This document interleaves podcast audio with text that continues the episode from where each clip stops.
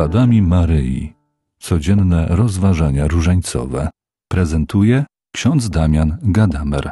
W dzisiejszym pierwszym czytaniu święty Paweł przestrzega przed ludźmi, którzy wprowadzają zamęt wśród ludzi wierzących poprzez głoszenie fałszywej Ewangelii. Ci fałszywi misjonarze głosili coś, co było ich wymysłem ludzkim, a nie Ewangelią daną od Pana. Maryja natomiast wyrusza z pośpiechem i robi coś zupełnie innego. Ona jest prawdziwą apostołką, która wyrusza do Elżbiety, aby podzielić się z nią prawdziwą Ewangelią, której doświadczyła w swoim życiu. Maryja, dzieląca się z Elżbietą dobrą nowiną, pokazuje nam zatem, że nikt z nią prawdy nie zgubi, ponieważ Ewangelia jest zawsze pod jej sercem. Wszyscy fałszywi prorocy i apostołowie powinni iść jej śladami.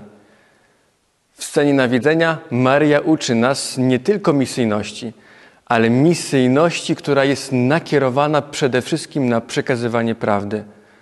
Maryjo, naucz nas głosić prawdę w środowiskach, w których żyjemy.